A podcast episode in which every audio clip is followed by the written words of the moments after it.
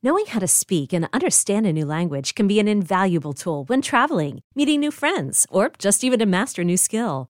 But it's not always simple when you're bogged down by textbooks and structure classes. That's why so many people trust Rosetta Stone. Rosetta Stone is the most trusted language learning program, available on desktop or as an app. It truly immerses you in the language you want to learn, like Spanish, French, Italian, Chinese, and more. You won't just be studying English translations. The Rosetta Stone intuitive process helps you pick up a language naturally, first with words, then phrases, then sentences. Don't put off learning that language. There's no better time than right now to get started. For a very limited time, listeners can get Rosetta Stone's lifetime membership for 50% off. Visit rosettastone.com slash rs10. That's 50% off unlimited access to 25 language courses for the rest of your life. Redeem your 50% off at rosettastone.com slash rs10 today.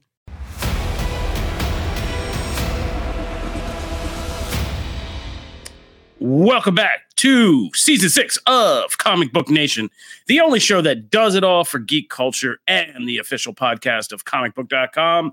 I am your host, Kofi Outlaw, and with me today is my tried and true CB crew. Matthew Aguilar, Janelle Wheeler, and Connor Casey are back again. And today, guys, we we are going to live up to our name because we got a thick show full of geeky goodness, and we are going to be going all over the place today. We got movies, we got TV, we got big gaming impressions. We've got to talk about the world of wrestling because, holy God, how can we not right now? And we've gotten a bunch of bonus content we got to make sure you guys are aware of. So, a few shopkeeping notes right up at the top. This week alone, we have put out on Monday our reactions to, or was it Tuesday? Can't even remember anymore. Our reactions to the Supergirl casting news, the news that Milly Alcock of House of the Dragon will be Supergirl. We did a whole bonus episode talking about that and what it means for the DCU. So be sure to check that out. We also did the pull list where Matthew Aguilar pulls the biggest comics of the week and we go in. And this week, me, Matt, and Janelle all got to connect and get into some comics, and that was a great time. Make sure to check that out. This week, we finished out Riptide Radio. Liam Crowley is now the Percy Jackson guy, and that after show was great. So be sure to, if you were just now getting into Percy Jackson, you also subscribe to our Percy Jackson after show, Riptide Radio. And guys, we have a new segment for all our longtime fans who have been waiting. We have Quick Save, our gaming focus segment which we have put out its first episode yesterday, where we talked all about the PlayStation 2024 State of Play event, plus our gaming experts, Logan Moore and Kate Onder, gave you guys their in depth first impressions of Suicide Squad, Kill the Justice League. And it's as divisive as you may have heard. So you don't want to miss that because that segment is crazy. And these guys were like, well, we're just getting into it. And then they just went off and cooked for like a whole 20 minutes on Kill the Justice League. So don't miss that. And if you want to find out all this great content, be sure to subscribe to Comic Book Nation on your favorite podcast platforms and go subscribe to our YouTube page where we have everything I just mentioned. Plus, we sent Matt out into the streets he was for the streets like a future meme and out there at, at uh, WWE Royal Rumble and got all kinds of great interviews with some of the biggest stars in wrestling, which is now also up on our Comic Book Nation page, plus all the crazy other stuff that Matt does when he's out in the streets or just throwing up Law and Order trailers. So be sure to subscribe to the CBN YouTube. They all rule. Right, deal. Yeah, like as you can tell, like I keep saying and keep making the joke, we're becoming an actual nation. But as you can say from our programming reminders we got a lot going on. So let's get back to my tried and true, most fun thing, which is hanging out with you guys on Fridays on the live show where we just kind of do everything. Up first, we got to talk about the new movie out in theaters this week, which is Matthew Vaughn's Argylle. Um, I know I got out to see this at a screening. I didn't know if anybody else got out to see it. It's been a very busy week. Uh, I know. I think it would be only Connor. Connor, did you get out to see this? No, not this one. I know. Okay, so um, it's a hard one to talk about Argylle, so we'll keep it brief because it's just coming out, and this whole movie is built on the secrecy of "Don't tell the secret," which is kind of not the best aspect of the movie. Uh, if you know anything about Matthew Vaughn films, you know that he loves to do these kind of pastiches of different styles and genres. You know, you watch X Men First Class, and then we just veer all of a sudden into a horror movie where Beast is transforming himself into a monster in first person perspective. Then we get these other disco kind of funny scenes, then action scenes. So Vaughn likes to kind of put together a lot of different flavors into movies. If you've seen Kick Ass, Kingsman, X Men First Class, none of this is surprising news, right? So Argylle is very much in that vein. And I think I tweeted out it's the weirdest mix of flavors and styles yet. It's everything you expect from a Matthew Vaughn spy action film at this point after all these Kingsman movies we've sat through. Plus, there's this other kind of light-hearted romantic comedy on top of it with Bryce Dallas Howard and Sam Rockwell. And there's the actual kind of quote unquote mystery of who is Argylle, who is Ellie Conway, and what is this whole world really about. Um, there are some moments in this that are just, I mean, for me, it just gets so weird. It's Vaughn. It's the most Vaughn Vaughn thing ever, and it goes so far over the top. You're probably sure you've seen in trailers. There's a scene with color smoke and dance routines, and you know, in the midst of crazy violence and stuff like that. So it is a weird mix, and it's a great. But if you can just accept that this is an unserious, this is Vaughn just being unserious. It's not like dramatically heavy like Kingsman or any of his other films. It, it, it's just a very unserious film there are parts of it that look so uneven and budgeted and stuff like that. But that I feel like that's always Vaughn too. Because if you look at first class, so that flying scene with Banshee is terrible, right? Like it looks bad. But um, there's some great performances and, and some fun, and there's a fun ensemble in this. There's Bryce Dallas Howard, there's Sam Rockwell, Henry Cavill, Catherine O'Hara, and um, oh, Bryan Cranston, who both get to cook in this. So there's a lot of people who get to cook. There's a lot of fun. The cat is cute and funny and like a whole shtick with that. Um, so this is kind of a weird one. I would say in the end, I don't think anybody needs to go see this in theaters. This movie is weirdly long. It's over two hours and feels every bit like it's over two hours because because of the nature of the reveals and the onion that he kind of pulls back. It feels like this movie stops at least four times before we get to the end, and you're like, oh, whoa, we're gonna keep going. Okay. Uh, sure, but um, I think it'd be a good, fun one for streaming. That's my takeaway for you guys. It's like this is to be a fun one to sit down on streaming. You know, there's fun little things. It's Henry Cavill with a weird haircut. There's the Dua Lipa scene you've seen kind of advertised all over the place. And like when you get into kind of the blend of fantasy and reality, Vaughn does some really fun things with that and that can that is probably the most fun trope of this whole movie is seeing these worlds of fantasy and reality kind of sifting through one another literally in scenes of kind of transitioning and there are impressive scenes where the real world is becoming the fantasy world and vice versa and those are kind of great funny moments but it's overly long it's a little too much like matthew vaughn got free reign to do and kind of went full Zack Snyder in this one um, but I think at home on streaming, it'll be enjoyable. I, I, feel like also this is one of those movies, and I say this sometimes, that was like focus grouped for Matt and like made for Matt. Uh, because like it has really, yes, it has all the delights you would like, like the cat alone and all of that stuff. The cat like, does look awesome. Like you're gonna be all about that, and I think you'll really like the kind of hooks and twists of this movie, and kind of like what it's really all about. Um, yeah, I feel like this was focus group for you. There's a lot All of right. stuff. You sold me. All right, I'll give it a watch. Kof, So- I, I, I got two questions with this one. Number one, sure. how's John Cena? John Cena. I mean, at this point, it, it'd be weirder to say John Cena was bad than John Cena's like holding up his end. Uh, like I said, there's I, I don't there. It's hard.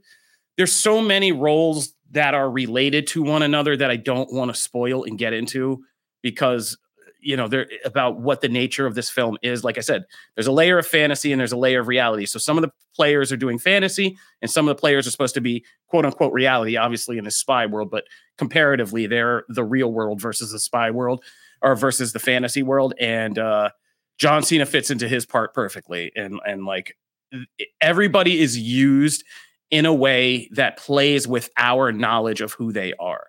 So like John Cena being John Cena is played for a joke. Henry Cavill, Henry Cavill being Henry Cavill is played for a joke. Dua Lipa played for a joke, and even Bryce Dallas Howard in this movie is a very part of whatever you think about Bryce Dallas Howard and her kind of goody nature. Like all of that is used in this movie, kind of to play with our perception. So John Cena fits in nicely. What's your uh, second question? Second question: the conspiracy surrounding this movie. I'm sure you've heard it. The whole Taylor Swift of it all. Is that addressed? Is or was this completely internet brained into existence? I didn't even hear that. What was that?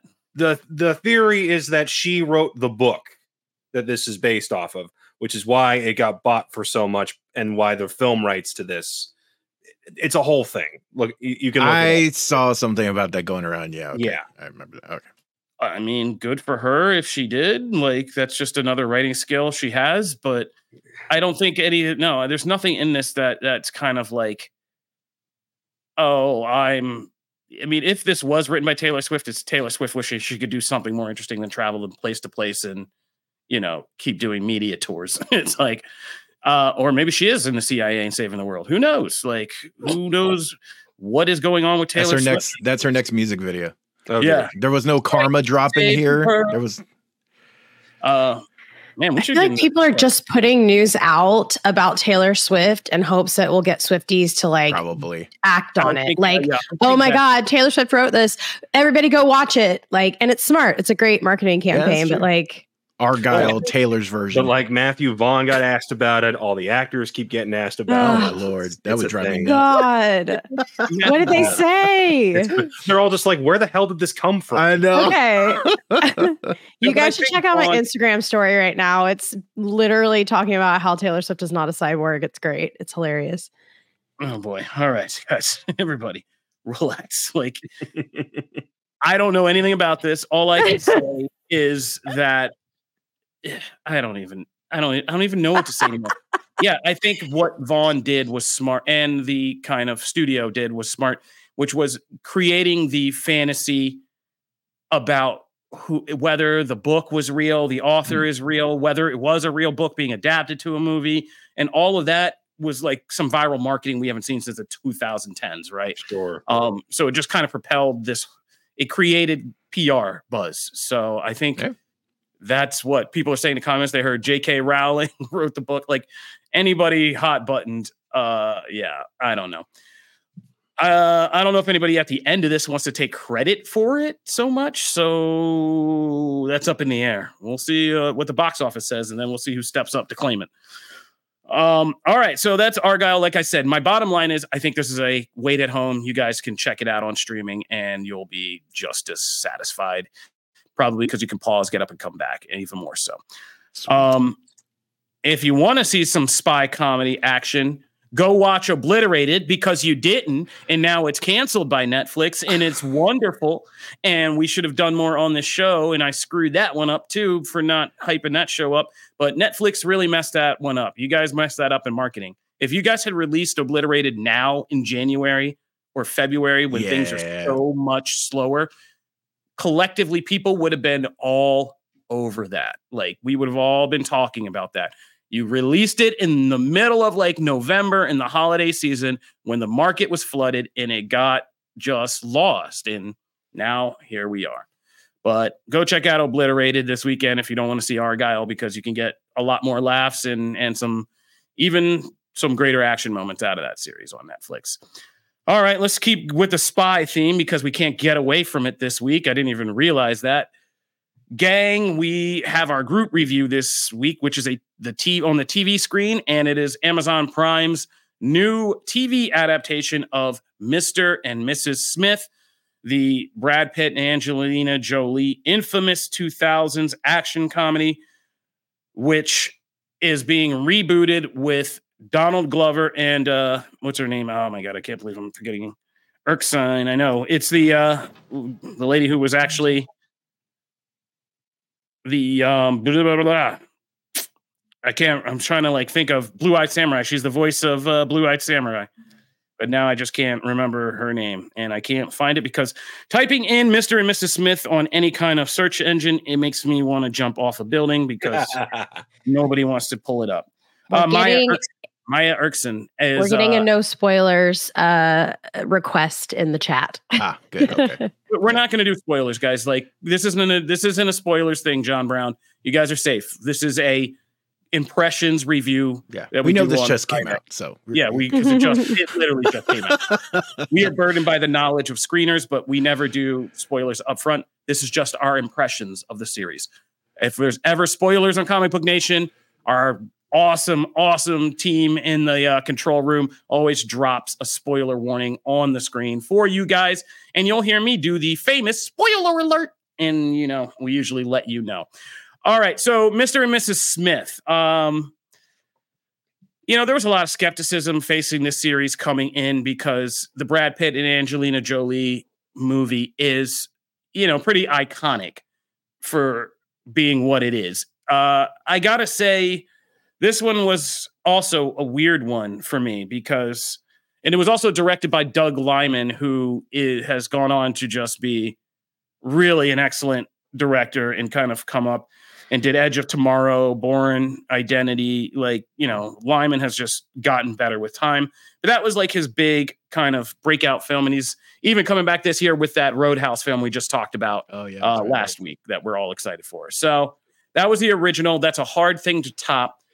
This series doesn't try to directly top that in any kind of way. It's a very much a different take on this. When they say reboot, they're not kidding.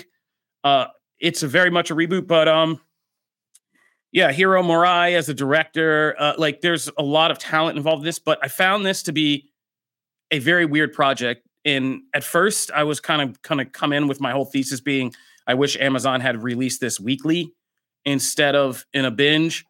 But then as I went on, I kind of like realized why they didn't. And for me, it was because it's just okay. Like I don't feel like Mr. and Mrs. Smith would have been appointment TV for me of any kind if it had been weekly. Right. I think it would have died quickly. Um, it's just never pulling me in. And it's because I think there's a lot about the vibe of it that's just weird to me from that like previously on music that they play with like the wind chimes and the empty kind of Zen sounds and that to the whole vibe between Erskine and Glover as a couple in like their quote unquote chemistry.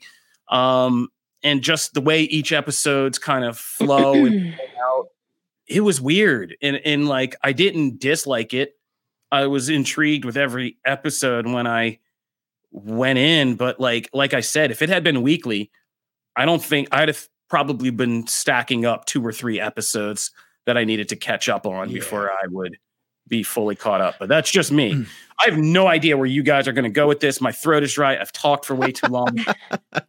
Janelle, what Yeah. did you think about this? Because I know you were skeptical about this too, going in. Right? Yeah. Um, I really tried to go into this with a positive attitude. And I actually, um, I will say the opening scene got me. Like I, I- as soon as it started, and obviously we're not doing spoilers, but as soon as it started, there's an opening scene and I was super into it. And I was like, I don't know who these characters are. I don't know what they're doing. I don't know where we are. Am I watching the right movie or like show? And I was super into it. And then it went to the real show. and then it went to the actual story uh, with the you know Jane and John um, So that are the accurate. feature characters, and it was such a letdown for me. I cannot tell you how much I was paining myself to watch this show. Uh, it was absolutely a yawn fest. I don't know how else to say it. There were not any moments that made me excited anywhere throughout this entire first three episodes. And I, again, was paining myself to keep hitting play on the next episode. okay, so I, I I love that you said yawn fest. So Yawn I'm gonna go okay because so I w- watched another show that we'll talk about uh here in a, in a little bit, Same. and yep. then um I followed it up with the first episode of this, right? Same. And so I went right from one to the other, and then I'm not kidding. I so the opening sequence, awesome. I was like, oh, Yeah. this is cool. I'm into it, and then like. Tw- 15 20 minutes past that i i actually fell asleep. And Oh my I, now i will not credit that all with the show because i was just supremely tired and i was just i was tired. So i'm not going to blame it all on the show. But like it didn't i was equally as tired the hour before when I was watching the other show and I didn't have that same problem. So like and, and it's kind of goes to the things Kofi was talking about about like the elevator music and the vibe like it's so There's no chemistry. It's just these so- actors are great ugh. actors. I please don't get me wrong. The actors are fine. I feel like the writing was there. It's just something is not clicking. Like it's not fitting together. And it's just not going to give you the magic from Angelina and Brad. Like you're just it, there's no magic there. I at think they went the right way too, though. I, I Yeah. love the premise. I love the idea of not getting into spoilers, but like I love how it's different in in Mhm. approach to the Agreed. actual core I, I'm premise. hard disagree. I think that really? that therein lies the problem with this show. Okay. It's not a spoiler because they've put the premise out in. Okay, in the cool. trailer. All right. um, I think them being a married couple with secrets like this that that they don't know about each other and the romantic intrigue of that is different than two spies who are assigned to be married with each other. And I don't think this show ever earns this. It never commits to one side or another. It basically, and I've watched. I'm on the like second to last episode, and each episode is just structured around some relationship aspect, right? Yeah. Like it's called like double date. Do you want kids? Like, and, and that's the themes of each episode. So it's really a relationship show, but it it doesn't give you any enough of the spy world. Like Mr. Right. and Mrs. Smith, the movie, made you understand the world. You knew who Brad, what kind of assassin Brad Pitt was versus what kind Angelina Jolie was, and how that affected their relationship. Brad Pitt was Mhm. running gun, ragtag, come up with a plan on the fly, while Jolie's team was like super A person, type A. You know, had our whole crew. They would nail down all the intel, and so that fed into the relationship. This is like they start out, and we have no idea what the spy world is for them. It's just a blank screen. Uh, These are not spoilers. It's just a blank screen. They never fill it out to the point where you feel like there's dread or danger anywhere past like I think the first episode. And it's just them like kind of just listlessly going through the motions of a of a relationship and mundane life as a couple most Right. of the time until we get these kind of bizarre never quite action scenes. There's only like a couple action sequences. They do a lot of avoiding action sequences, like walking into things and then cutting to afterwards or something like that. There's a there's a sequence like that in one of my favorite episodes, which is Double Date. Um, and what really makes this series are when guest stars pop up. There's a bunch of guest stars in it, and in in these episodes, and like that Double Date episode is a couple of really dynamic guest stars, but they cut around a lot of action, so it's not thrilling on the action, and so therefore, because you don't know the spy context, it's hard to buy these people just falling into a relationship and, and building one because we never see anything like too hot between them that's like oh yeah i get why these two are into each other it's just almost like existential they're like we've been assigned here so Yeah. Well, and that's you- the so what so I because I I love the premise and the idea and they even hint at it in the first episode of like that they're going to touch on those things that they do in the movie within what half an hour. I mean, they they establish a lot in that in the movie pretty quickly. Here, they give you hints to all that of like, oh, like she's more this way and he's more this, but it like the stuff in between, like there's not an one, there's not enough balance. There's there's not enough of especially when they set the precedent from the get-go. They that level of intensity never it never gets back there. And so that that's an issue. Like it needs there's like a, I feel like there's a whole half a show missing. And like that that stuff needs to be in there to like balance out the relationship slow slow drawn out stuff because there's some great things in there. These are good actors. Um and and seeing them learn about each other is interesting. I I think if they did an exact if they took the exact premise from the movie there was to me it was kind of a lose lose because I don't know that you can regain that chemistry. That chemistry is like one of a kind, right? It was between two people that would go on to be married, and they're you know, and I can't even remember if they were married at the time or not or whatever. Um, but like that's a real thing, right? How are you to replicate that in a in a vacuum? So I, I do applaud them going a slightly different route, but it just to me didn't quite work. So Uh, first, before we go on to Connor, I just want to say happy birthday shout out to Carl B Day's mom. Happy birthday to your mom, bro. We'll celebrate tonight. Uh, yeah, it's gonna be fun. Uh, Connor, go ahead. What was your impression of Mr. and Mrs. Smith? Uh, I missed this one, unfortunately. Did did catch the uh, the finale of uh, Hazbin Hotel, but I wanted to watch this one with the better half, and her our schedules did not line up. Uh, but that's dating life for you. Folks. Oh darn! Yeah. Do you want to watch it after hearing us chat Sounds about like I it? didn't miss much. Yeah. we didn't exactly hype you up. so So cute. You got to give it a try, though. I'm curious what Yeah, you think. so- yeah, Gotta wait for your significant others. It's at least nice. the first episode. you guys are cute, man. I love you guys. You guys give me uh, nostalgia. Oh, All right, boy. so let's move on to our other big TV premiere of the week. Matt, you want to take that one? Yeah, yeah, yeah. So I, I am hyped. Uh, Moon Girl and Devil Dinosaur. Uh, season one to me was a bit of a sleeper hit, and I feel like along the way, a lot of people discovered it, especially once it started hitting like Disney Channel and uh, Disney Plus and all those things.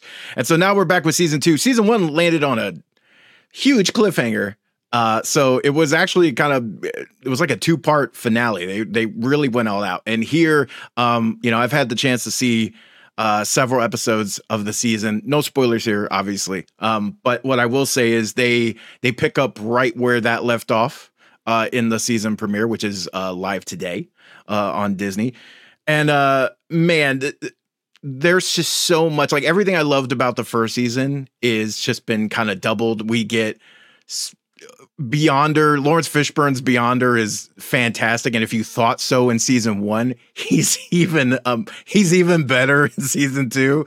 Uh, same with you know uh, Edward James Olmos as Molecule Man.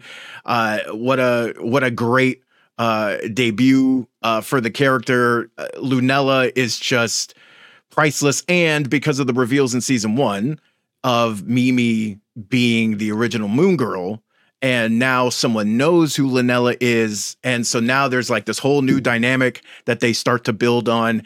Because once someone's identity is out to at least one other person, right? You can talk about it. It, it it allows for more exploration in that, especially with someone in the family. So there's just so many uh, opportunities for for character growth, and also there's a bunch of new characters, a ton of new guest stars uh, in this season, and I'm super excited for people to check this out. So I was high on season one, uh, that has not changed. I am high on season two as well. Um, yeah, going to the comments, Brywood, loyal friend to the show, Brywood. Uh, I've started Death and Other Details, which Hmm. is uh that new Hulu show. It's a fun little mystery romp on a on a cruise ship. I have not watched uh Feud Capote versus the Swans, and I don't know if I will. That gets a little too uh Wonder Bread for my likings. But uh, you never know. I like history, and you know, I am a writer. Truman Capote is a important figure in the writing world. But uh, we'll check it out. But uh, yeah, death and other details has been enjoyable if you're looking for that murder, only murders in the building kind of Mm. funny comedic mystery romp. I do So love murders do check that out. All right. We are going to take a quick break, but when we come back, we are going to break down what we saw in the Netflix 2024 slate presentation. Plus, we got to go into some of the bonus areas. Oh, no, we actually kind of plugged that. We actually did that. Yeah. So we're gonna we're gonna skip past that and uh, get to some gaming impressions. Plus, I think we got some wrestling to talk about. So a lot to do and a lot more fun content. Stay tuned.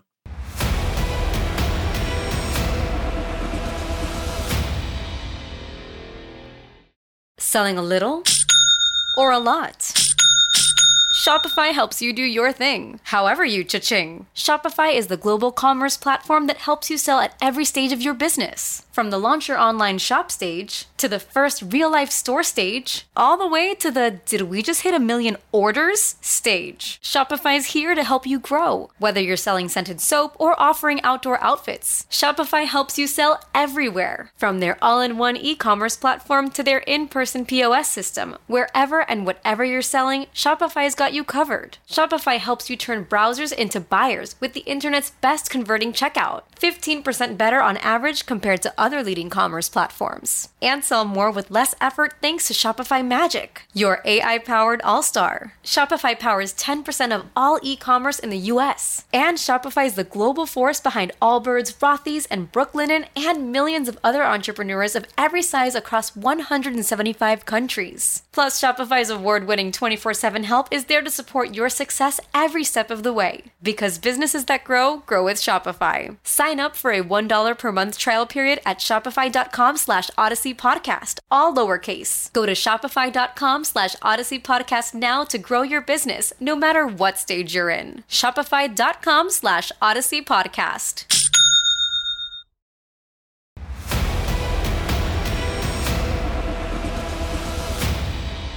Welcome back to Comic Book Nation, the only show where we do it all for geek culture. If you are just jumping into our live stream show, we did our review of Matthew Vaughn's new spy comedy film Argylle, plus the Amazon Mr. and Mrs. Smith TV series reboot, and Matt cooked on some Moon Girl and Devil Dinosaur season two.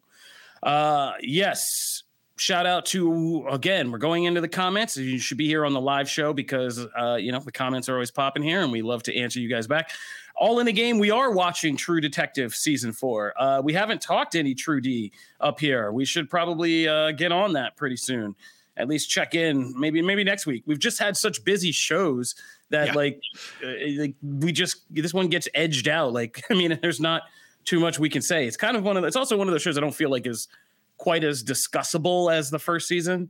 It's more like you kind of watch this, you make your connections, and you're like, ooh, and then you kind of just move on with it. But uh, yeah, I'm enjoying it for what it is. You know, I, I don't, I don't hate true. Con- I'm not, I'm not one on this whole True Detective hate train. If I could sit through some of the past seasons and some of the seasons of Fargo, I can definitely enjoy this. Um, Kali Reis and and Jodie Foster are doing their thing.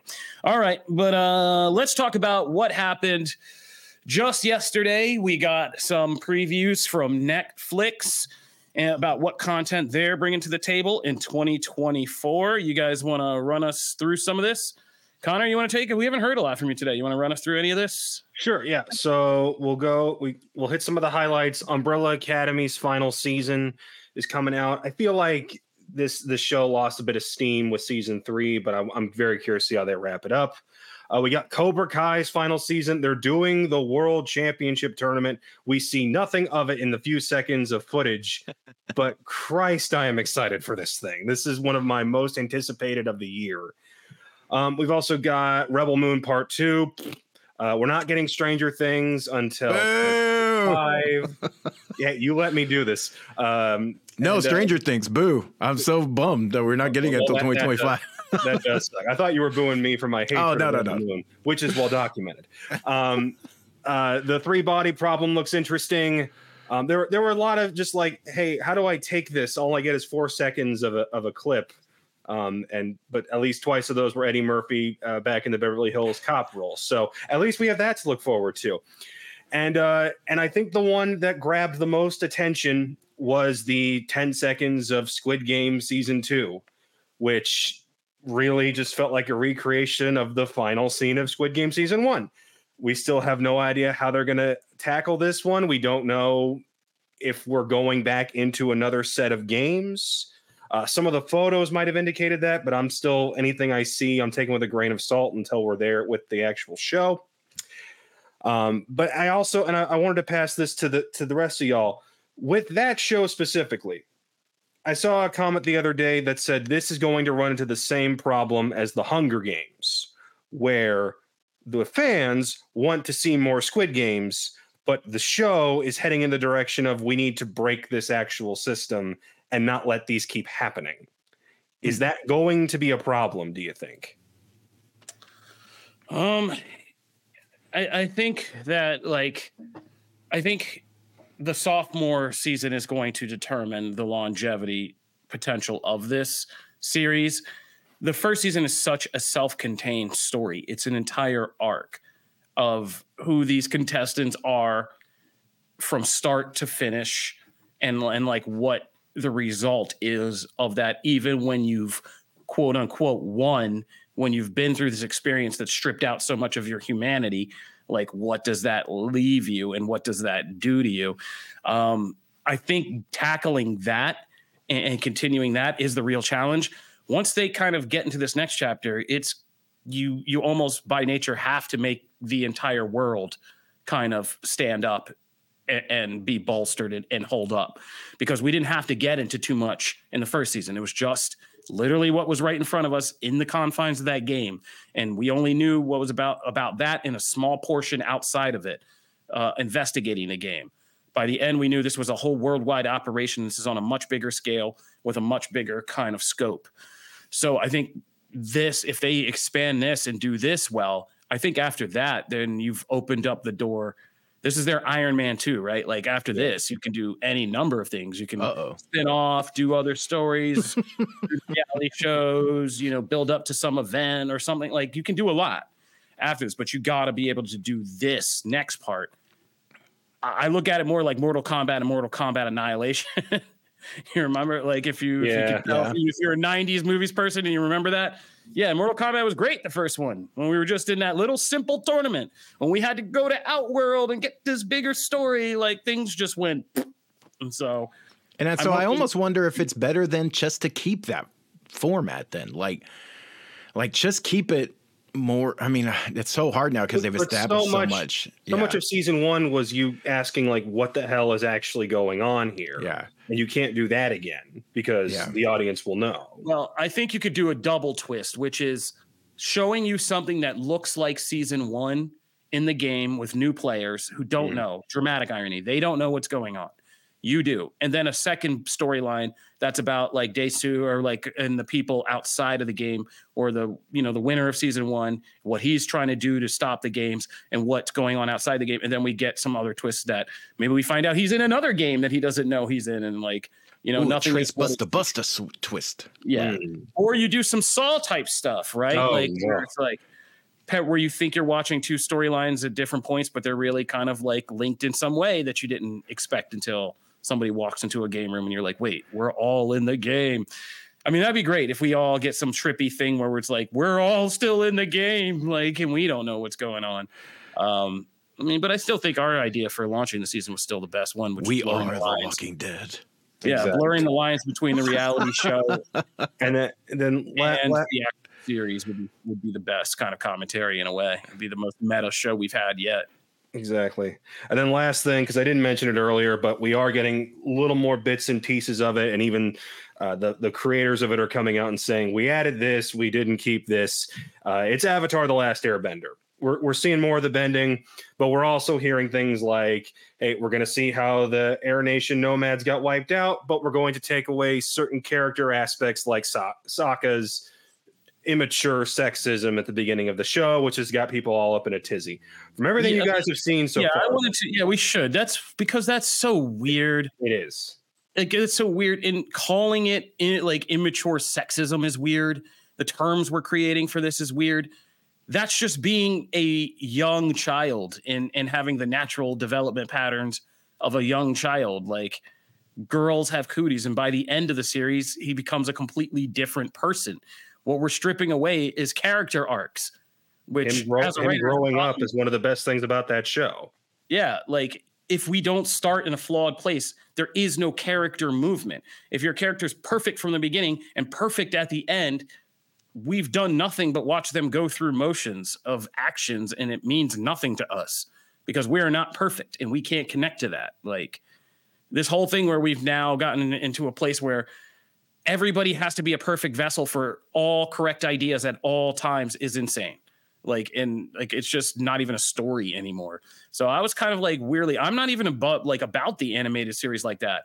I just objected to that on principle. I'm like that's crazy. Like, like why are we changing this character that people know? I don't it was I'm a look, defining characteristic of him as he watches all these other like powerful characters and powerful women also begin to kind of do dope stuff and he has to have a character change like I'm uh, looking forward to this show for the same reasons um, I was looking forward to like One Piece because I think this is I'm not I'm like with Kofi I'm not well he's seen it I haven't really delved into the animated series. So uh, this or Korra. So like I I'm really coming at it with a very surface knowledge of of things. Um, but I agree. I mean, I hope they don't remove, you know, the the actual character growth and, and arcs and uh, you know, in hopes of uh, I don't know, trying to make someone perfect or too perfect. But I mean, I hope this does for me what One Piece did for me, which is actually the other piece of bumming news. Uh, no pun intended there. Uh, is that along with Stranger Things, there was no sign of Wednesday season two, and there was no sign of One Piece season two. So like three of my you know most anticipated Netflix things are like not probably not happening this year. I will say I'm actually excited for uh Millie Bobby Brown's damsel. That actually looks cool. Um, but yeah, I I was bummed about that. So I I had some takeaways, but they were like, no, my show's not coming for Yeah, another I year. mean, those were the strike casualties. We knew. I mean, Yeah, we knew a yeah, lot yeah. of And they've, they've they've got bullets in the chamber. They've got Oh, for sure. and they've got Avatar. They've got Squid Games. Like there's enough. Oh yeah, Getting back to Avatar for a second, I was with the show from day one on Nickelodeon, and I followed it all the way through, and then Korra. And I can tell you, this is a fan base that has been hurt before by the Shyamalan live action movie. So this thing is being checked with a fine tooth comb. And while I'm not crazy about that Sokka piece of news, everything I've seen action wise is fantastic, which was one of the worst parts of the Shyamalan movie, besides whenever they talked, was hey, this bending looks like crap. and I cannot say about this because everything I've seen so far looks awesome. oh my god. Um, yeah, I mean, I will say overall, Netflix did a really good job just organizing this trailer. It's hard to preview content this varied in in this amount in any kind of cohesive way, but the way they kind of framed it thematically by appealing to kind of things you like to see in movies, like here's the action, here are the twists. Oh, these are the last things. These are the last seasons of all these shows. They did a good job of grouping things together and saying, "Here's the new stuff. Here's the stuff that's retiring. Here's a bunch of these genres, this genre, this genre, and you know, there's something for everybody." And kind of just proving why they're still the king of streaming in in the midst of all the stuff we've gone through this year. Janelle, this is like uh, the one streaming platform we can always count on for you to be engaged in. How did you feel about the uh, 2024 preview? I I actually was really stoked about a lot of this. Um, even the ones that like we haven't really discussed, like the non nerdy ones, like that. Uh, what what is that one? This one that they're showing right here. Um, Oh, Bridgerton. Bridgerton. Yes, Bridgerton. I, I loved that. That was a really charming, cute little clip. Um, the Squid Game thing. I'm just checked out right now, personally. I, I just I don't know where they're gonna go, and I don't. It's been too long for me, so they need to build my excitement again. Everything else got me really excited, like the action with the Cameron Diaz, like mom and dad fun. action film looks so cool. Um, you know, there's so many little tidbits that I love that I didn't really focus on the main ones like Squid Games. You know, I was just kind of like, eh. But my most exciting, the thing that I am like just over the moon about is the new F1 um, Oh, uh, Drive to Survive. Yeah, I can't wait for that to come out. I'm a huge F1 fan.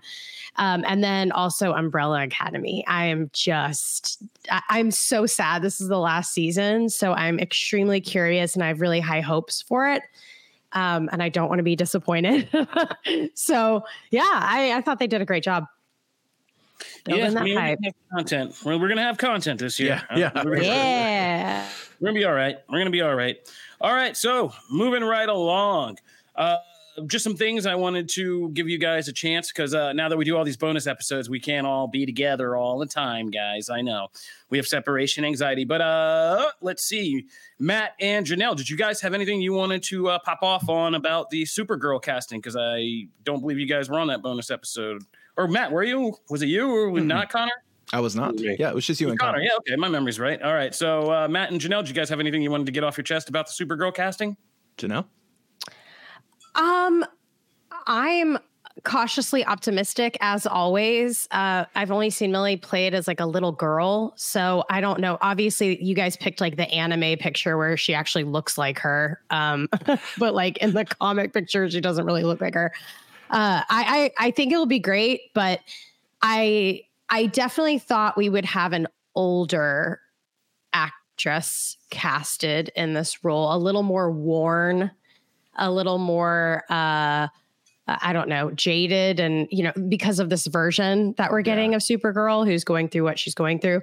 Um, but but I'm not saying it's not going to be good. I just I'm curious. I'm just I'm I'm very curious to see how this goes. Janelle, yeah. they get them in their early 20s so that they can use them in the franchise for another decade. Yeah. I liked all three possibilities. I was cool yeah. with any of them. And um, while I was kind of rooting for one in particular, uh, and, and that didn't happen, but I'm still like, I, I still have like trust in that like okay it's in good hands like you know I think she can she can do it I do agree with you um as far as that particular take on Supergirl is obviously a little, you know, older skewing, right? So I thought maybe maybe that would be the approach, but in all three cases, I knew they can act, and I know you know they can they can probably knock it out of the park. So um, I'm excited to see what this is. So that's a good thing. It was a positive for me all around. I remember in the book in, in Woman of Tomorrow, the first chapter is she's drinking in a bar on her birthday, and yeah. I don't remember, but I think she's in her 20s. yeah, yeah, yeah. So she's still like relatively young. She's right. been through a lot. Yeah. yeah. And that's kind of the point of it. It's like I just think of Millie as like 12. yeah, it's like I've only been X years old and I've already been through like X amount of trauma. Like, yeah. and that's what she's drinking about. Um, so I, I mean I get it. And uh, we did it in the in the in-depth bonus episode we just flashed on screen. Go listen to that. But uh, we had a great conversation. But we talked about Gunn and and just the whole details that were in the announcement and since the announcement of Gunn saying like yeah they put her through the screen test and, and, and the costume test they put her through the dramatic test yeah. and we and we were kind of speculating they put her through all those things because that book is so complicated and the mm-hmm. characterization mm-hmm. is so complicated so they didn't just see i mean they saw house of the dragon he also said that and was like oh i think she'd be good but they they put her through the rigorous you know, testing yeah. and screening process. So she did her thing and and really proved that she can knock this out of the park because she was actually my my the one I was least kind of cheering for, not because she's anything wrong. Right. I love her in House of the Dragon. I just thought Meg Donnelly is playing Supergirl. Yeah, I know. She's doing it right now in those crisis movies and going. She was my pick. So, yeah. um, and I and I wrote a whole article about Emilia Jones and what she's done in her career because she's the most accomplished out of the three of them and has proven the most range on screen from Coda to just genre films to to all the other things she's done. So, but I, I mean, I trust that if she went through the process and and really showed that she can do it, uh, I don't think they made it easier for her. And uh, second follow up question: In the days since, we've heard that Gunn has confirmed there are two more DCU projects in development right now after Creature Commandos and Superman Legacy. It seems obvious that one of them is Supergirl, Woman of Tomorrow, because we've gotten the star, the writer, and I'm pretty sure we're pretty close to getting a director announcement on that. So it seems pretty obvious that's one of them. What do you guys think the second one is? I wrote an I wrote that article too on comicbook.com DC. And uh, I kind of went with Connor's theory. I think that what we're doing first is we're going to knock out a whole Superman arc. I think it's going to be Creature Commandos sets up some stuff in the past that's different. That that kind of threads a whole other thing. But Superman Legacy will introduce that world.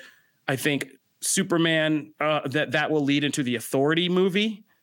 And I think Supergirl, Woman of Tomorrow will be a spinoff from the Superman universe. And so you have one corner that's like fully established before yeah. we get into too much other stuff. Smart. So that's my theory. Does anybody have any differ differing theories? Because both those projects also, the math has to math. We've heard that Supergirl will show up in multiple projects. Before her film.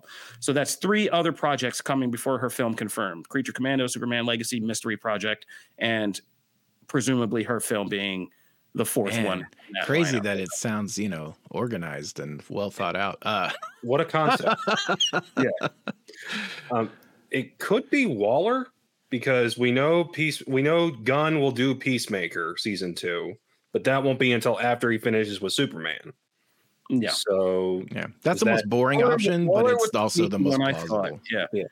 Also, James, we know James Mangold had that was was cooking on Swamp Thing in the background, right. and he's in Gunn kind of alluded to some things have changed order, some things they might have rearranged because of how good the script was, or the ideas, or just things they were cooking and linking together.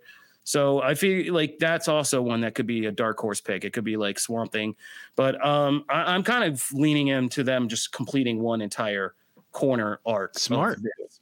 I also Yeah. also feels like they're waiting until more of the Batman is out before they even touch Brave and the Bold. Yeah. Because we've heard also nothing. smart. Yeah. Which is also smart. yeah, if if if you're really putting your chips in, and what we what we've seen in the comics in the last two years is that like Superman works if you put in the time and the effort and you put in the character development and build that supporting cast, right? So just translate that to the movies. Like give it time, develop a, a group, and that way when you do introduce Batman, it doesn't feel like it's a knee-jerk reaction or too quick or whatever. You give it its time. You give it its due. And Superman's already built up. And he should be because he's one of your marquee characters. So uh, I think it sounds great. And I think it, while, you know, I'm not like especially looking forward to Waller, I do think that actually makes the most sense because you can establish a lot of things in that. Uh, so for the world as well as Superman. So it makes it makes sense. All right. Let's keep moving on. Mm, we got to talk a little bit about Suicide Squad Kill the Justice League. I told you that we launched our new segment show, Quick Save, where Cade Onder and Logan Moore came on and talked in depth. They have been hands on with the game, but they've only had it for now, I think, almost 72 hours max, 48 Yeah. hours minimum. We're in that range. So they haven't had it that long, but um, just to give you an impression, go check out that full episode. But their impressions were this that while there is fun to be had, Cade had more fun than Logan in the story, the comedy, the kind of banter between the Suicide Squad characters. They said the game design itself just seems kind of misconceived. I think is the is the best word for it. Yeah. That there's too much stopping. There's too much like side games that aren't even official side games. They're they're required stuff they make you do that feel like side games. There's too many menus and information and upgrades and customizations and stuff that gets in the way of just what should be the pure fun of just playing as these characters. They also said some of the characters are definitely designed better than others. It's fun to play as Deadshot or as Because uh, he shoots guns. he shoots guns and and can move about the maps a lot better than say Harley Quinn or King Shark can. So while those characters are fun in spirit, they're not necessarily fun as playable characters. Uh, and and that yeah, just the storyline is also one that doesn't seem to appeal to anybody in particular. Like Suicide Squad fans are not going to find this so great. Um, longtime DC fans who loved like the Arkham games or even the Injustice games might are not going to necessarily think that the Suicide Squad being the people to go up against Justice League level characters makes any kind of sense in DC lore, which admittedly it doesn't really. Um, that's a big challenge for the game to get over, but it's about initially getting people in there, right? To to want to play this and having this game be something like Destiny that lasts for years and years and years, and it doesn't initially seem right now like there's any kind of hook for any particular group. There's too kind of clunky for gamers. It's too kind of just out there for DC fans. Suicide fans are going to come to this and be like, this game is also too just complicated and menu heavy and customization heavy for anybody mainstream to just jump in and have fun with. right. So it just seems like it's just, you know, it's doing a lot of work to fall through the cracks and just land in nowheresville. And hopefully we're wrong, but it's looking and feeling like after such a long wait, that's what's going to happen with this game. Is it's just going to kind of fall through the cracks of not necessarily pleasing anyone. Although there were shots thrown that it's better than Marvel's Avengers. Matt, Yeah, which by the way is is flawed because uh, in that game, those heroes feel like they're heroes from the comics. Like they actually have individual powers. They didn't shoehorn a gun into their hands and then make them all control the same and just go, hey, traverse the environment different, but still shoot the same purple orb. They actually all felt like unique and had powers. That's what you should do if you're gonna do in this game, which this game already has against it. So that is flawed argument. Number two, what I will say though, is that one thing I do actually slightly disagree on is that the format of having a Suicide Squad face Justice Leaguers or heroes has been done in the comics and in the animated movies several times, and it can work. but you have to have heavy hitters, and you can't have like your team actually has to there are actually villains out there that can go toe to toe with superman and green lantern and things. Uh, this group has none of them. It's like no boomerang is not going against any of these people. King shark's a good pick maybe but like you have your other two like you know where's like all the magic users? Where's major force? Like there's some characters out there that can do some damage and they have the potential to to to hold their own. So I think the that premise isn't necessarily offbeat. I just think their execution was they I don't know, they picked a weird yeah, roster I, for that. I, I just feel like Tim Robinson, I just want to shout at them, what did you do to us? Because between this and Arkham Knights, I'm just a uh, Gotham Knights, I'm just sitting back here like, guys, Marvel's kicking your butts right now with a, a great single player experience in Spider-Man and y'all decided to go the live service route and it's not working. Yeah, Do our game team said that was also a fatal flaw that and they get it. They started developing this game so long ago. Yeah. In the Destiny era, they thought it would still be popping, but nobody really enjoys live service games that much anymore. Mm-mm. Like it was a fun experiment for a minute in the late 2010s, but uh yeah, Crow I think might have uh the best recommendation here. My brother doesn't hate this game; he likes it, but he said to wait on a sale. That's probably yeah, honestly that's, your best bet. That was our takeaway. Me and yeah. Matt said we're waiting for that Guardians of the Galaxy 1999 flash sale, and then I'm going to be getting into some Suicide Squad. Yeah. So, but all right. Please do go and check out our full imp- first impressions of this. We have a really good discussion about this and the PlayStation year in gaming on Quick Save, our new gaming segment bonus show. So check that out on the uh, Comic Book Nation YouTube and podcast feed. Uh, Matt, this is Yo. all your show now, baby. Uh, you have been in quietly. You weren't just out at Royal Rumble. You've been quietly cooking in the corner for what is, and if you guys don't know the history of this show, this is a pivotal comeback review from Matthew Aguilar who outside of Justice League may have sparked one of our most controversial comic book reviews of all time. Oh yeah. That was two years, no, three. That was two iterations ago. Was it? yes. okay, so what he okay number one before I get into that, I want to give a shout out in the comments real quick uh, to Andrew uh, and um, hold on John Brown. Uh, thank you guys for uh, wanting to pick up Trinity, for picking up Trinity. Thank you for listening to the pull list. Sincerely appreciate it. Glad we could uh, kind of convey how awesome that book was, and and I hope you guys enjoy it as much as we do. Um, and please let us know uh, what you think. So yes, uh, the at Royal Rumble weekend, I uh, had the chance to uh, check out WWE 2K24, which is the now third year after the relaunch. So it's the third iteration of this. Um, if you read my reviews for the for the last two, uh, they've they've been for me, knocking out of the park. Uh, gameplay wise, it's they've been building on a solid foundation, um, and they've been adding new features this year. The big uh, new new features that we got to try out. Uh, we didn't get to try out all of the new things and all the new matches, so hoping to get some time with that soon.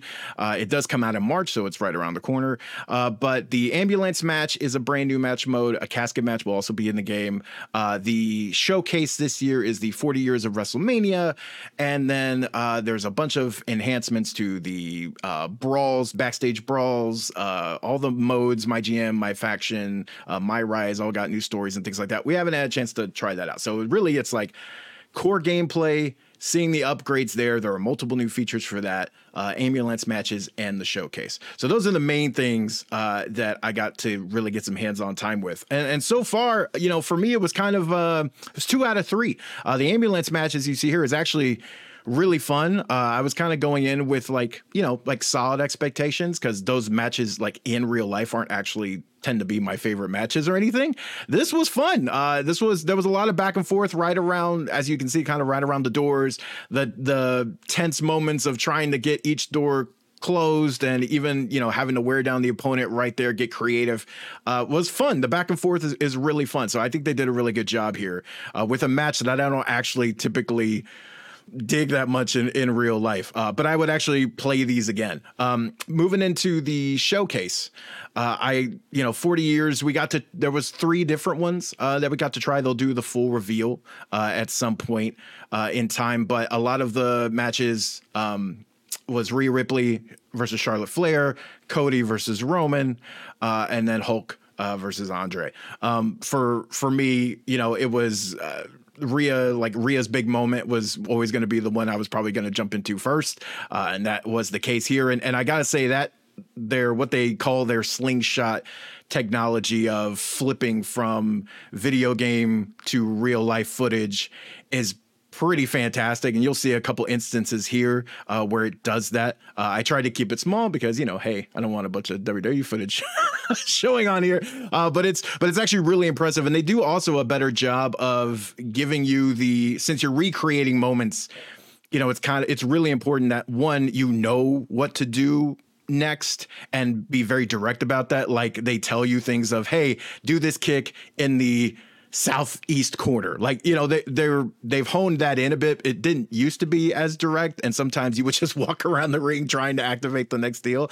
Uh, you'll also see the new kind of um, back and forth punches that we always see uh, in an actual match. That mini game is actually really fun. Doesn't pop up all the time, but when it does, it kind of does add a little bit of that uh, authenticity to the match. Uh, this was this was supremely fun. They've done a really good job of recreating those moments. Uh, I'm a big fan of Showcase. It's typically the first thing I dive into.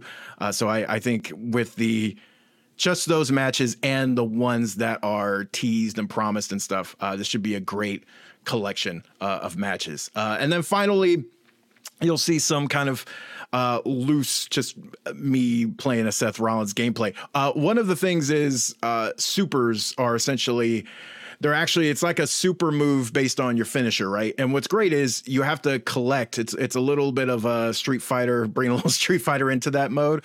Um, but what's great about it is like you can't use some of the moves to get right back into your match. You're able to hit some triggers and things to kind of bounce right back up sometimes after a finish or a signature. If you've been saving things with the super version of that, it takes that away, but it also takes you much longer uh, to collect that. I think it takes like three uh, like three three bars essentially.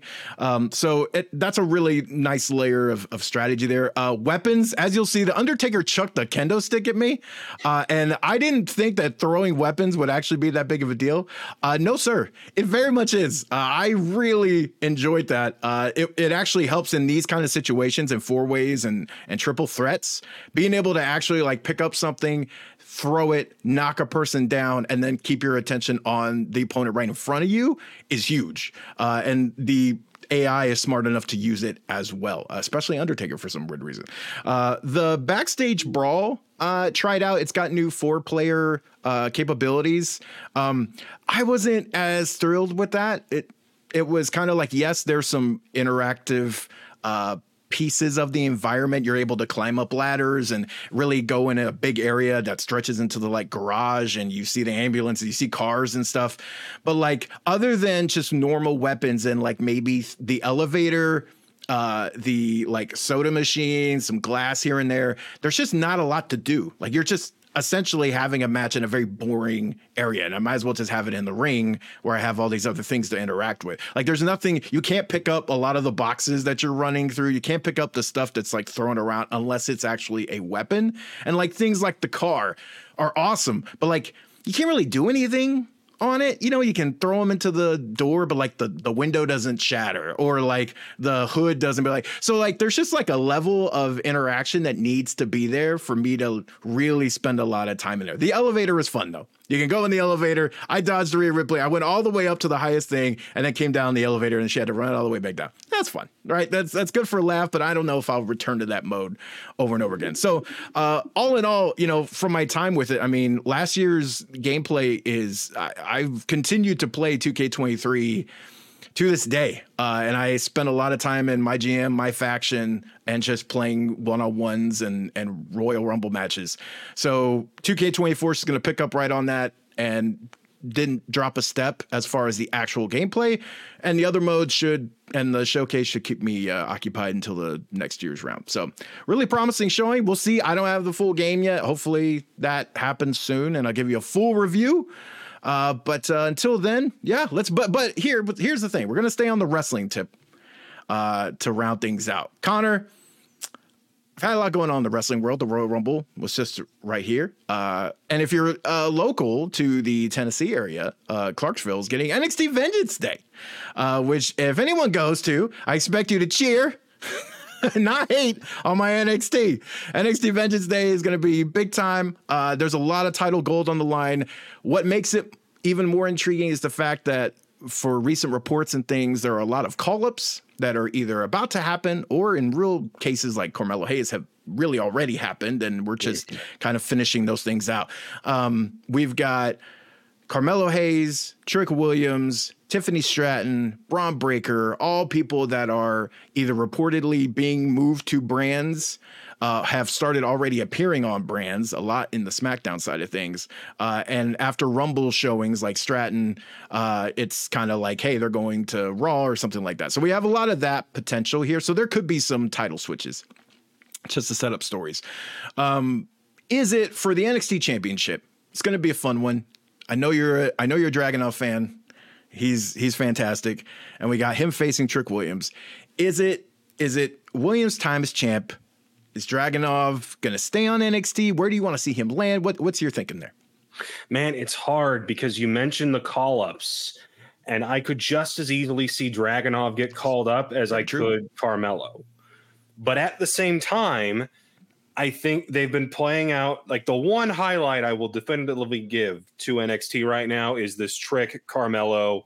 When is the betrayal coming? Yeah, it's got to happen.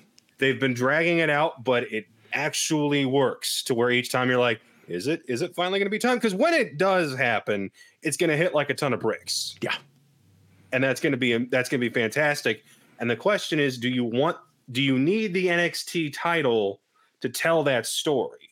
Does Right. Carmelo need to cost Trick the chance to win the title, and then that be what leads to their clash? right. Or does Trick need to win, and that's what sends Carmelo over the edge? Yeah, And I don't have an answer because I could just as easily them say we don't want to get rid of Dragunov just yet, even though Gunther is in need of a challenger for his Ooh, buddy. breaking Intercontinental Championship reign. And uh, who was the last guy to pull that off? None other than this crazy bastard. main roster only watchers are not ready for No. that for those matches. Those are going to be oh insane.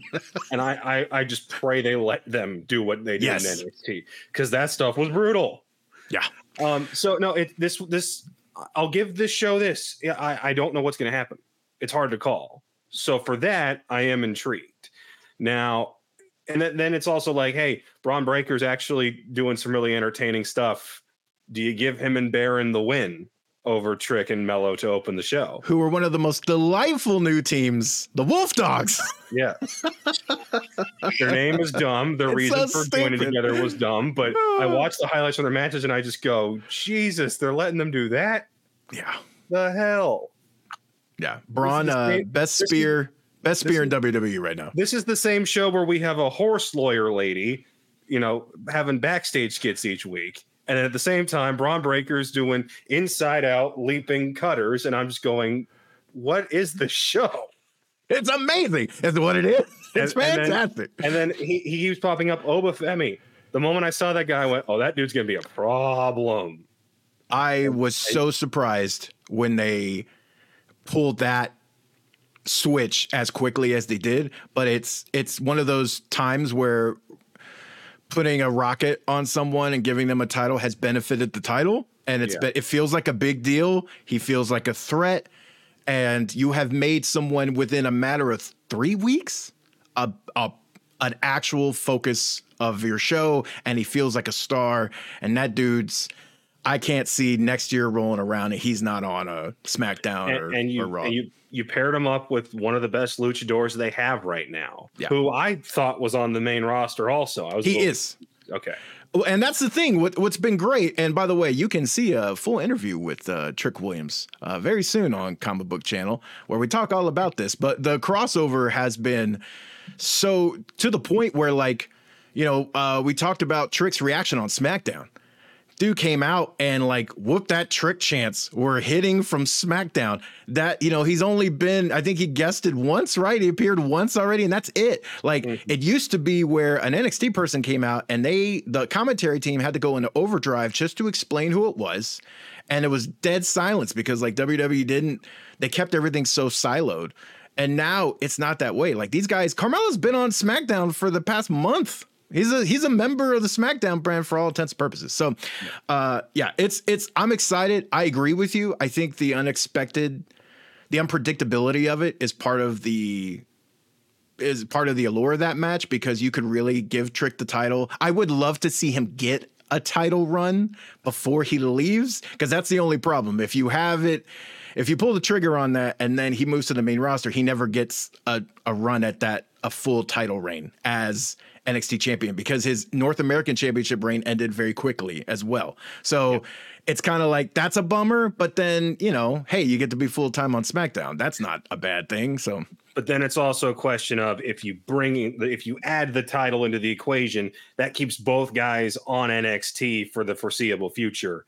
And do right. you want that? Right. They're gonna or they're gonna be dragging Lee and pulling double duty, which you know you can do for a little bit, but you can't do that full time. And and you know, for the women's championship, I think I think we're going to this could be a spot where Roxanne gets her real title run as well because the last she's actually never lost a title. It's always been medical stuff and health related things and then like, you know, ladder matches where she didn't lose. So she has yet to have her full title reign because everyone remembers that trigger was pulled early because of the Mandy Rose situation. So she's never had one really dedicated one either.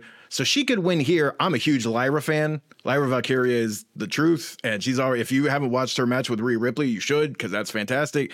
Uh, I don't know though if we're like ready to move her. I think we still have some time. So I'm okay with them letting that cook for a little bit. Roxanne maybe doesn't win or maybe does win and, and something like that. Lyra can always go for the tag titles. But uh, what do you have on that before we move to the next one real quick?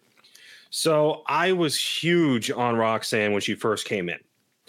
And then I thought they had handled the Mandy Rose situation probably for the best they could have, right? Given the circumstances and the position they kind of put themselves in, but and I thought that was fine. The way they had her lose the title, and then the whole anxiety storyline, I felt like you've derailed whatever this was supposed to be. Yeah, and ever since I've been like, I have no confidence in you to book this woman correctly. Yeah. Until you show me you can, because you've proven to me that you can't. Yeah. That's just me. I no, I agree with you. I thought um uh you know, I thought um they that really did derail her. Uh like I, the I character was, I, was, I was, in and out at the time. Did that make yeah. sense when it happened? Well, it, part of it was real. Okay. So part of it was actually tied to actually and she's talked about this in subsequent interviews of like there was actually some mental health things going on in her real life and so sure. she was actually wanting to bring that into storyline so it it just for whatever reason didn't quite 100% come together about what the story was and what was real what was not what was on TV so but since then she's you know kind of just been trying to find a kind of that spotlight character for herself that that personification of what she can be to kind of move because they've kept her around the title picture, but not in it. Yeah. And so the last month, though, they've done a really good job. It's kind of like what they tried to do with Liv with the whole extreme thing, but it's to me, they've done it a lot better with Roxanne as far as like just kind of letting her naturally get more aggressive on the mic. Her actions in the ring are more aggressive. She's not a heel, she's just a more disruptive baby face in a lot of ways and that has worked. So for the past month she's actually been gaining momentum. So that's why here it actually feels like they could do it. It might still be too soon. Let her let her just figure this out even more uh, before you maybe pull the trigger on that. But yeah i think uh, we're going in the right direction. Uh, and then before we move out from wrestling completely, uh, Connor, you want to kind of give us an update on what's been going on, on the corporate side of, of WWE? Okay, last we left off, all of the uh, the Wall Street Journal article had come out about the accusations and the lawsuit towards Vince McMahon. We were heading into Rumble weekend, and then more stuff happens. Cody Rhodes gets asked about it at the post show press conference, thought he did a great job. Triple H gets asked about it. The response he gave wasn't particularly well received. And I think a lot of the speculation has since been they probably should have just had someone, or maybe him, come out with a statement Yeah. that was prepared as opposed to throwing him out there and being like, I didn't read the lawsuit. Not the not the best route they could have taken. Today, as uh, right before we hopped on, Wall Street Journal published another article, which read more like just a recap of everything that's been happening. If you hadn't been following the whole legal situation since 2022, but it did confirm that when the federal investigation started and he was subpoenaed and they raided his house, I don't know if it was his house or whatever they raided. Uh, it was specifically for these sexual misconduct allegations. They've talked to Janelle Grant, the employee who's filed the lawsuit. Yeah, sorry, Janelle. Um, they they they file they they've talked to her because she filed the lawsuit. They've talked to three other women. Now there are seven accusations out there that are known.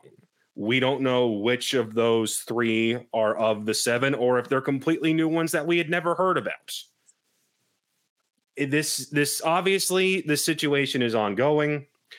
Um, the responses I've seen on the corporate side, whether it's TKO saying, "Hey, we didn't exist before all these accusations came out, so you can't blame us for nothing," and Netflix coming out and being like, "Well, Vince is gone, so shut up and stop asking questions." That's that's a little disheartening because I feel like people want to just look at this situation and go, "It was just Vince." It wasn't systemic. He's the only problem with this. He's gone. We can all move forward. But whether you read the lawsuit or you see some of the accusations or you see what some wrestlers are saying on and off the record, it appears to be there's it was more than just him. It was a there was a systematic issue going on within that company that led to some of these situations. So I don't think it's going to be as simple as Vince is gone, we're moving forward, our hands are clean. I think there's going to be more of this, and it's going to be an ongoing situation.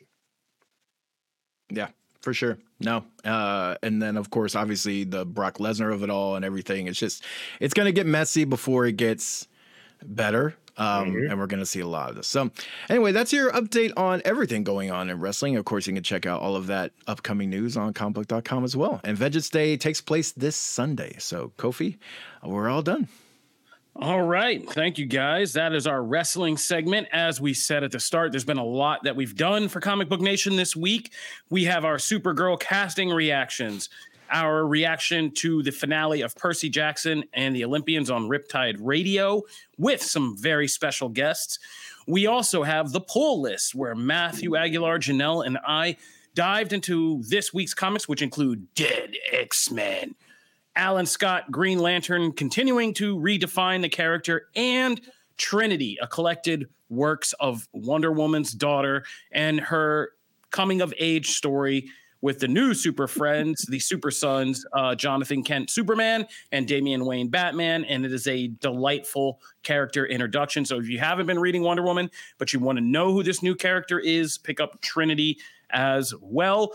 And we launched Quick Save, our gaming focused segment show, which went much deeper into what is going on with Suicide Squad, Kill the Justice League, and what PlayStation put up for its 2024 slate at its State of Play event this week. So, between all of those and this show, I think we can safely say we did it all for geek culture. There's also a bunch of wrestling content on the YouTube page. So, I mean, we've done the thing. Like, we, we've done the thing. So, we're going to get out of here and take a break because we got to, I mean, how many, how long are our breaks these days? We'll be right back at it next week, covering all things geek culture all over again. But if you want to subscribe, please go on to your favorite podcast platforms, including Spotify and Apple Podcast, and subscribe to Comic Book Nation and subscribe to our YouTube page and the main comic book YouTube page as well. If you want to talk to us individually, you can find me at Kofi Outlaw. Find me at Matt Aguilar. Oh, I butchered my tag. You can find me at Matt. I can't talk. You can find me at Matt Aguilar CB on threads. Jeez, what the hell? You can find me on YouTube at Connor J. Casey. You can find me at Janelle Wheeler on everything except for Twitch, where it's just Janelle. Oh, is that like a new Prince movie? Ooh, fancy. Yeah, yeah. I secured the bag. Nice. All right. Throw it in the bag. ah. That's it for Comic Book Nation. We will see you guys out there and hopefully talk to you on the socials. Peace. Later. Yes.